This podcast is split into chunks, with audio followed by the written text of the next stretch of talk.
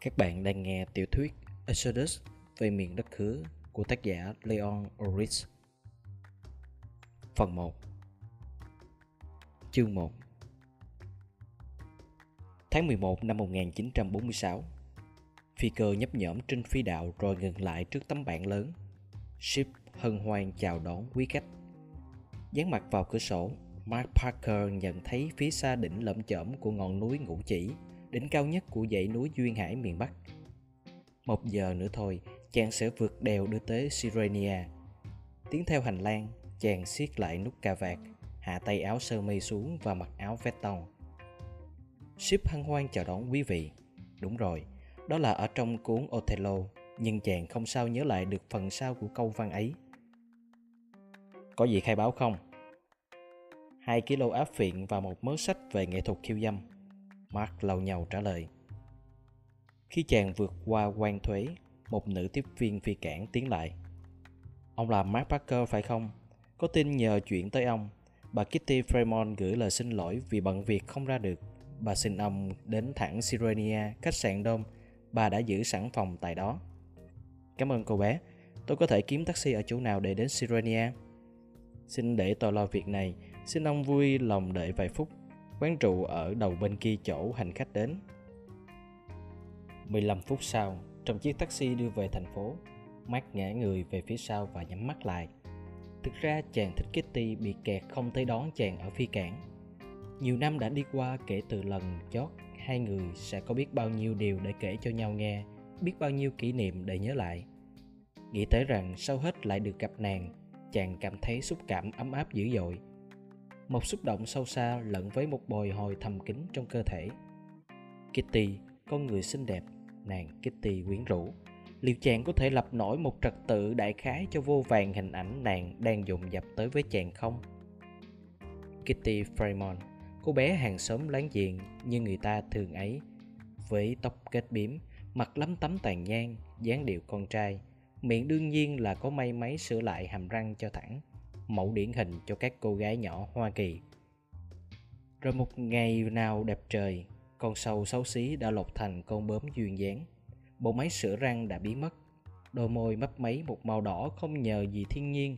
Các chiếc áo thun phòng căng hai trái chín mời mọc, một thứ cây tươi mát, lành mạnh, ngon lành. Cũng có cả Tom Fremont nữa, lại một mẫu người điển hình Hoa Kỳ. Cậu bé khỏe mạnh, tóc ngắn, Nụ cười vừa trẻ con vừa chế nhạo, thể thao có hạn và ham mê những đồ lặt vặt. Người bạn thân nhất và tốt nhất của Mark kể từ khi, nói chung, kể từ trước cho tới giờ, các bà mẹ đã cai sữa họ vào cùng một thời, đã thả họ trên cùng một bãi cỏ, nhìn họ chơi cùng một trái banh. Tom và Kitty, bánh táo và kem, xúc xích nóng và mù tạt, một cô gái 100% Hoa Kỳ, một cậu con trai cũng 100% Hoa Kỳ – trong khung cảnh cũng 100% Hoa Kỳ của tiểu bang Indiana. Kitty và Tom như trời sinh họ ra để lấy nhau, bổ túc cho nhau như mặt trời và mùa xuân. Ngay khi còn rất trẻ, Kitty đã lặng lẽ, bí ẩn, trầm tư, nhưng cũng can đảm đặc biệt, chính chắn, thực tế.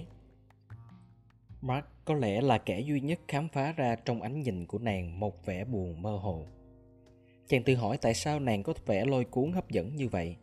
Chắc bởi vì nàng ở ngoài tầm tay chàng. Ngay từ hồi nhỏ nhất, Kitty đã là cô bạn dịu hiền của Tom. Còn Mark, chàng chỉ còn cách ước ao địa vị của bạn mà thôi. Ở viện đại học của tiểu bang, Tom và Mark sống chung một phòng. Trong năm đầu tiên, Tom buồn rầu không nguôi vì phải xa Kitty. Trong nhiều giờ liền, Mark kiên nhẫn và thông cảm lắng nghe Tom than thở. Đến các kỳ hè, Kitty đi tiểu bang Wisconsin cùng gia đình vì ba mẹ. Nàng hy vọng xa cách sẽ làm giảm bớt sự luyến ái quá cuồng nhiệt, ngoài mức ông bà có thể chấp nhận được. Còn về Tom và Mark, hai người đi bằng cách quá gian xe đến các mỏ dầu ở Oklahoma, nơi mà các chàng trai khỏe mạnh bao giờ cũng chắc chắn tìm thấy việc làm. Đến kỳ khai trường, nhiệt tình của Tom đã lạnh bớt đi nhiều – Khoảng cách giữa các bức thư của Tom trao đổi với Kitty mỗi ngày một dài ra theo các buổi hẹn hò với các cô gái khác mỗi ngày một nhiều hơn. Đến nỗi cuối năm thứ ba và cũng là niên học chót, Tom hầu như quên luôn là có Kitty trên đời. Được tân bốc chiều chuộng như một ngôi sao số một của viện đại học, ngôi sao sáng của đội bóng rổ, nói tóm tắt một vị anh hùng mà các thổ lộ tâm tình qua thư từ không còn thể gây chú trọng được nữa. Còn Mark, chàng an phận với các ánh sáng rực rỡ của Tom phản chiếu sang con người khiêm tốn của chàng cùng với cái danh là tên học trò bết nhất chưa từng thấy bao giờ trong lớp học về báo chí. Mọi sự là như thế cho tới khi Kitty cấp sách đi học cùng trường đại học này. Sự hiện diện của nàng làm cho Tom bị mây đắm đến gần như mất lương trì. Đúng một tháng trước các kỳ thi khảo hạch cuối năm, Tom bắt cóc Kitty mang đi, mang theo Mark cùng vị hôn thê là Ellen để làm chứng. Đôi tình nhân chạy trốn trên một chiếc xe Ford cổ lỗ sĩ và ngay sau khi vừa vượt biên thùy tiểu bang, họ đến trình diện ngay một vị thẩm phán để làm lễ cưới theo luật định Cả hai cộng lại mới có được số tiền là 43 đô 10 xu, nên cặp vợ chồng mới cưới đành qua đêm tân hôn trên băng sao của một chiếc xe hơi cũ và một cơn mưa bất tận đã biến mui xe thành một hương sen tưới nước. Nhưng nói cho cùng, đối với các cặp vợ chồng đặc biệt Hoa Kỳ này, đời sống chung như vậy kể như bắt đầu với điểm tốt lành. Tom và Kitty chỉ loan báo hôn nhân của họ sau một năm.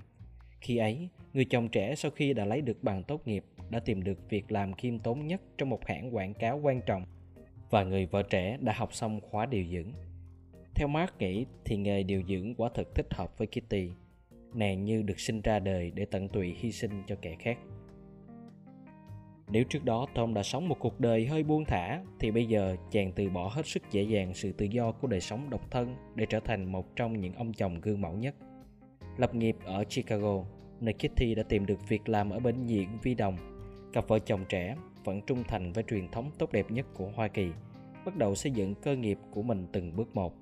Mới đầu là một buồng nhỏ trong chung cư, rồi là một căn nhà nhỏ, một chiếc xe hơi mới và những niềm hy vọng mới lớn lao. Kế đó, Kitty có mang Sandra.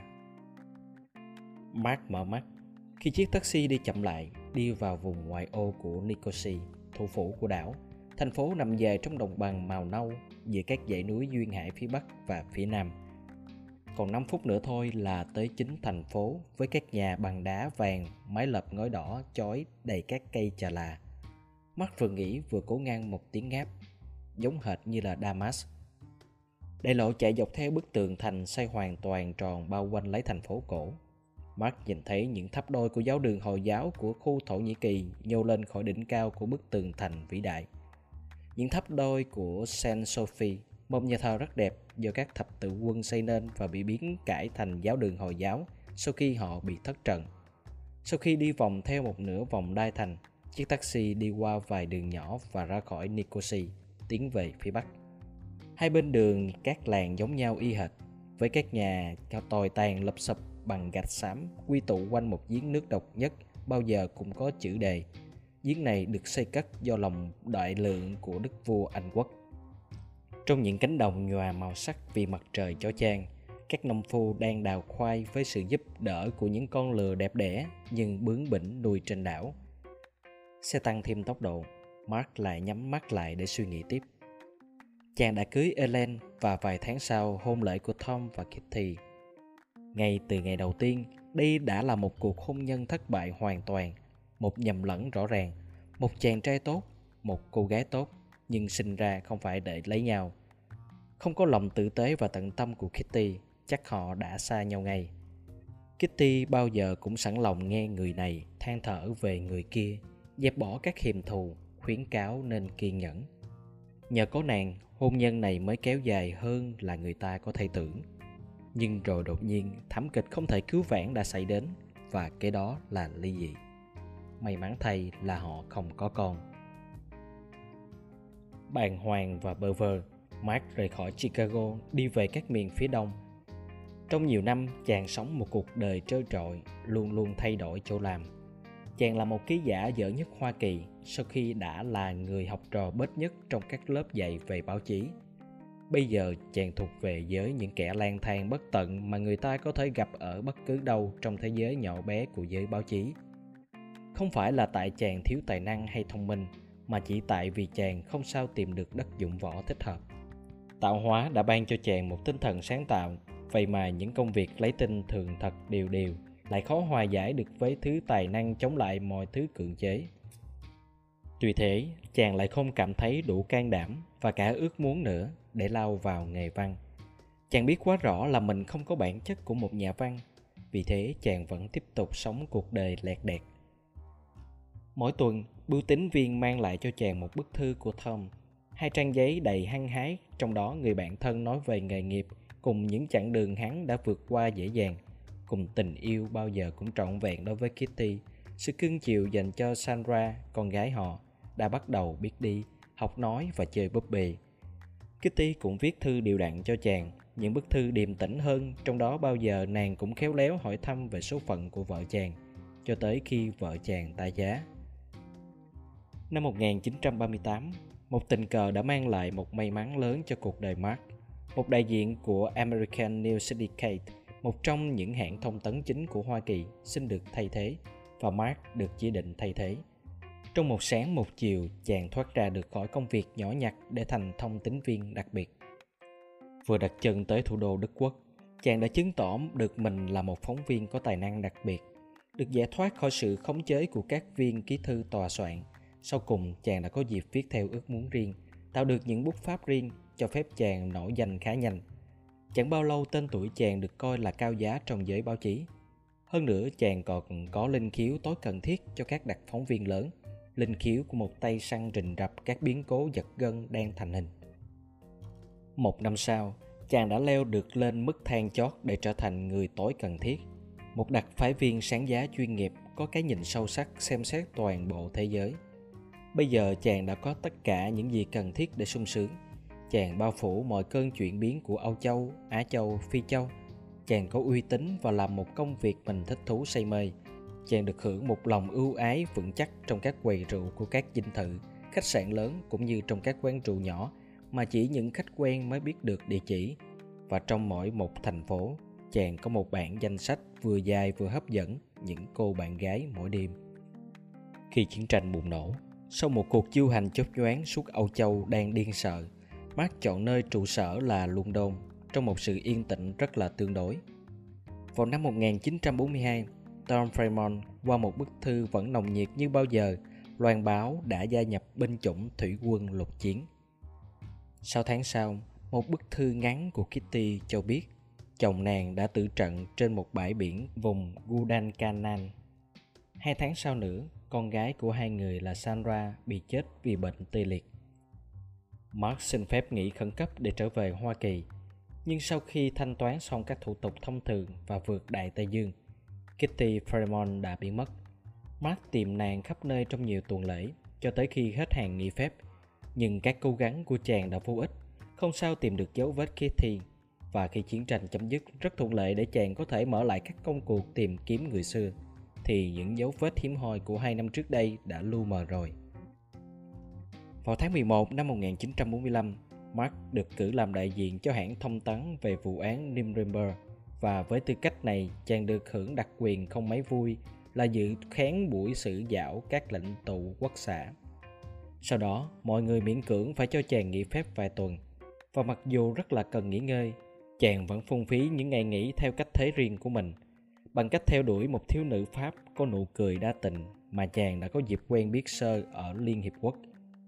Sau hết, chàng đã tìm gặp được nàng ở Nhã Điểm trong cơ quan UNR và tiếp tục công cuộc chinh phục nàng. Nhưng định mạng không cho phép chàng được hưởng thành quả của công trình chinh phục này. Một buổi tối, trong khi đấu láo với một đồng nghiệp người Anh mới từ Macedon về, chàng được nghe tới một thiếu nữ điều dưỡng Hoa Kỳ đã thành lập ở Salonika một công trình rất đáng khen ngợi để thu nhận các trẻ em mồ côi Hy Lạp. Nàng nữ điều dưỡng này tên là Kitty Fremont. Hai giờ đồng hồ sau, bám sát máy điện thoại, Mark được biết là Kitty đã đi nghỉ dưỡng sức ở đảo Ship. Bây giờ chiếc taxi đang khó nhọc leo những khúc đường ngoằn ngoèo dẫn đến đèo ngũ chỉ. Và khi đã leo tới đỉnh, Mark yêu cầu tài xế cho xe đổ lại ven lề. Chàng bước xuống và tiến về phía bờ đối diện. Dưới chân chàng, thị trấn Sirenia nằm giữa biển và núi như một đầu trang sức quý giá. Phía bên trái chàng, cao hơn đèo, là lâu đài San Hilarion vương hình hài cao và đổ nát lên trời chiều. Chính trong sự che chở của các bức tường thành vĩ đại của nơi này, Richard Sear de Leon đã yêu nàng Berejene mỹ miều. Mark thầm nghĩ, một nơi ta sẽ trở lại viếng thăm cùng Kitty. Chiếc xe tiến vào Sirenia lúc trời đổ tối. Những ngôi nhà trắng ngói đỏ, những ngõ hẻm ngoạn ngục và nhất là một cảm tưởng bình an sâu xa mà Mark chưa từng bao giờ cảm thấy. Một hải cảng bé xíu đầy thuyền câu và du thuyền ăn sâu vào giữa hai dãy của một con đê vĩ đại. Một dãy đê dùng làm cầu tàu và trên dãy kia là công sự phòng thủ cũ, đồn thánh nữ đồng trinh. Cách hải cảng vài bước, khách sạn đồn phá vỡ sự hoài hòa xưa cũ của khung cảnh bằng khối lượng đồ sộ của mình. Nổi tiếng khắp đế quốc Anh như là một nơi hẹn hò chọn lọc của các thần dân của Anh Hoàng. Khách sạn Dome trải dài các phòng của mình theo cả một loạt những thềm hiên vươn ra ngoài biển. Một con đê dài chừng trăm thước nối liền khách sạn với một đảo nhỏ dùng làm bãi tắm riêng. Khi xe ngừng bước trước cửa khách sạn, một nhân viên chạy tới xách hành lý. Vừa trả tiền xe, Mark vừa nhìn chung quanh. Dù đã vào sâu trong mùa, bây giờ là tháng 11, không khí vẫn còn giữ một hơi ấm dễ chịu và còn thứ thanh tịnh, yên tĩnh thần thánh này nữa. Quả thật là một nơi lý tưởng để gặp lại Kitty Fairmont sau bao nhiêu năm xa cách. Nhân viên phòng tiếp tân trao lại chàng một bức thư ngắn. Mark thân yêu, tôi bị kẹt ở Framagos tới tận 9 giờ. Hy vọng anh không giận tôi nhiều vì thế. Rất vui sướng được gặp lại anh, thân ái, Kitty. Mark nhét thư vào túi áo, nói với nhân viên khách sạn. Tôi muốn có một vài bông hoa, một chai Scott và một soda. Bà Fremont đã lo những việc này rồi ạ. À. Xin mời ông theo nhân viên hướng dẫn phòng. Hai ông bà ở phòng kế cận nhau nhìn ra biển. Trước khi quay đi, Mark đoán thấy trên khuôn mặt nhân viên tiếp tân của khách sạn thoáng một nụ cười. Một nụ cười khẩy thì đúng hơn, vừa a tòng vừa tục tiểu, thứ nụ cười mà chàng đã từng nhận cả mấy chục lần ở các khách sạn mỗi khi chàng đi cùng với một người đàn bà. Chàng muốn định nói rõ là mình không phải là người tình của bà Fremont, nhưng rồi thôi. Nói cho cùng, chàng bất chấp nhân viên khách sạn muốn tưởng tượng gì thì tưởng tượng. 15 phút sau, chàng thoải mái trong bồn tắm, thưởng thức sự tương phản giữa nước ấm và rượu whisky rất lạnh, chàng đang nhắm nháp. Tắm xong nhìn đồng hồ, chàng nhăn nhó, còn những 2 giờ chờ đợi nữa. Chàng mở cửa thông sang buồng bên, phòng Kitty thơm mùi xà bông tắm và nước hoa Cologne. Ngoài trừ một áo tắm và vài đồ lót phơi gần cửa sổ, mọi thứ khác hoàn toàn trật tự gọn ghẽ. Mark nở nụ cười hài lòng. Ngay khi vắng mặt, Kitty cũng làm cho mọi người đoán biết nàng là một người đàn bà có khả năng và thông minh, kẻ thù của sự buông thả. Chàng trở về phòng mình nằm dài ra giường, chàng sẽ gặp lại người bạn thiếu thời như thế nào đây? Thời gian qua và với hai thảm kịch là cái chết của chồng và con đã ghi dấu lên nàng như thế nào? Lần chót gặp lại Kitty là vào năm 1938 trước khi lên đường tới nhiệm sở tại Berlin. Bây giờ năm 1946, 8 năm sau. Coi nào, bây giờ nàng đã 29 tuổi. Mệt mỏi vì đi đường và tình trạng thần kinh căng thẳng đã thắng để đưa chàng vào giấc ngủ. Một tiếng động đầy hấp dẫn của những viên đá nhỏ va vào nhau trong ly dần dần đưa chàng ra khỏi giấc ngủ. Chàng dụi mắt, tay dò dẫm kiếm bao thuốc lá để trên bàn ngủ. Một giọng đàn ông có âm sắc người Anh cất lên. Ông bạn ngủ như là người bị người ta thuốc vậy. Tôi đã gõ cửa ít ra là trong 5 phút và sau cùng một nhân viên khách sạn đã mở cửa cho tôi bằng chiếc chìa khóa phòng nào cũng mở được của họ. Hy vọng ông bạn sẽ không giận tôi đã tự tiện dùng một chút rượu của ông bạn chứ. Ngay từ những tiếng đầu tiên cất lên, Mark đã tự đặt trong tình trạng báo động. Chàng biết giọng nói này, đó là của thiếu tá Fred Catwell thuộc quân lực Anh Quốc. Sau khi châm một điếu thuốc, chàng tì người lên khuỷu tay, lầu nhầu. Anh làm cái trò gì ở đảo ship này vậy? Viên sĩ quan ném về phía chàng một cái nhìn mỉa mai. Lẽ ra anh phải để chính tôi đặt ra câu hỏi ấy mới hợp lý chứ, phải không anh bạn? Mark nhìn người đối diện không trả lời. Đối với Catwell, chàng không thiện cảm cũng chẳng có ác cảm. Có lẽ khinh khi thì đúng hơn. Chàng đã gặp gỡ viên sĩ quan này hai lần. Lần thứ nhất vài ngày sau cuộc đổ bộ vào vùng Flandres thuộc Bỉ. Vào thời kỳ này, Catwell làm tùy viên cho đại tá, sau này là thiếu tướng Bruce Sutherland, một người đáng kính và làm một trung đoàn trưởng giỏi. Vậy mà trong một bài báo gửi về hãng thông tấn, Mark đã đưa ra một lầm lẫn chiến thuật nghiêm trọng của người Anh lầm lẫn đã đưa đến sự tiêu diệt của cả một tiểu đoàn. Chàng gặp lại sĩ quan này trong vụ án Nuremberg khi họ tới làm nhân chứng thuật lại những cảnh khủng khiếp ở trại tập trung Bergen Basel do chính quân sĩ của Sutherland đã tới giải phóng. Cố ngang một tiếng ngáp, Mark tiến về phòng tắm để té nước lạnh lên mặt. Trong khi lau mặt, chàng đối diện với khách. Tôi có thể làm gì giúp anh đây, anh Fred? Bên an ninh vừa gọi điện tới bộ tư lệnh của tụi tôi cho biết anh đến đảo và vì anh không được tín nhiệm cho lắm đối với các chức quyền quân sự nên... Trời, nhà binh các anh thật quá đa nghi. Rất tiếc là đã làm các anh thất vọng bởi vì tôi chỉ ghé qua đây với tư cách du khách trước khi lên đường đến nhiệm sở mới của tôi ở Palestine. Catwell nở một nụ cười gượng gạo, nói một cách xa xôi. Xin anh ghi nhận cho là cuộc viếng thăm này của tôi không hề có tính cách chính thức. Chúng ta quả hơi dễ giận, hơi một chút thôi, vì những sự giao thiệp của chúng ta ngày xưa khá căng thẳng. Mark lau nhau. Anh quả thật có trí nhớ tốt đó. Trong khi Mark mặc quần áo, Catwell pha cho chàng một ly whisky. Mark vừa lén quan sát dò xét, vừa tự hỏi tại sao anh chàng người Anh này bao giờ cũng cố thu xếp để gây gỗ với chàng như vậy. Cái vẻ cao ngạo khó khăn thường ngày của Catwell, thứ lương tâm 100% nhà binh đã giết chết hẳn mọi dấu vết lương tâm ở con người của hắn. Đột nhiên không kiềm giữ được, chàng hỏi lớn. Này Fred, có phải là an ninh của các anh đang phải che giấu một vụ dơ giấy nào đó ở đảo này phải không? Thôi, cho tôi xin ông, ông đừng có thọc gậy như thế. Hòn đảo này thuộc quyền chúng tôi có phải không? Vậy quả là chuyện thường tình khi bọn tôi tìm xem ông bạn tới đây để làm cái trò gì. Anh nói đúng đó. Đó là điều tôi thích nhất nơi các người anh các anh. Một chân Hòa Lan chẳng hạn sẽ chắc sẽ nói với tôi là xéo đi chỗ khác chơi. Còn quân Anh thì bao giờ cũng giữ lễ độ. Xin mời ông cảm phiền xéo đi đâu thì đi tùy tiện. Sau khi nói rõ như vậy rồi, tôi xin nhắc lại là tôi đang đi nghỉ hè và tôi đáp xuống ship này chỉ cốt để gặp lại một cô bạn gái rất cũ và rất thân của tôi, Kitty Fairmont. À, cô nữ điều dưỡng ấy, một thiếu nữ rất quyến rũ. Tôi mới được quen cô ta cách đây vài ngày ở dinh ông thống đốc.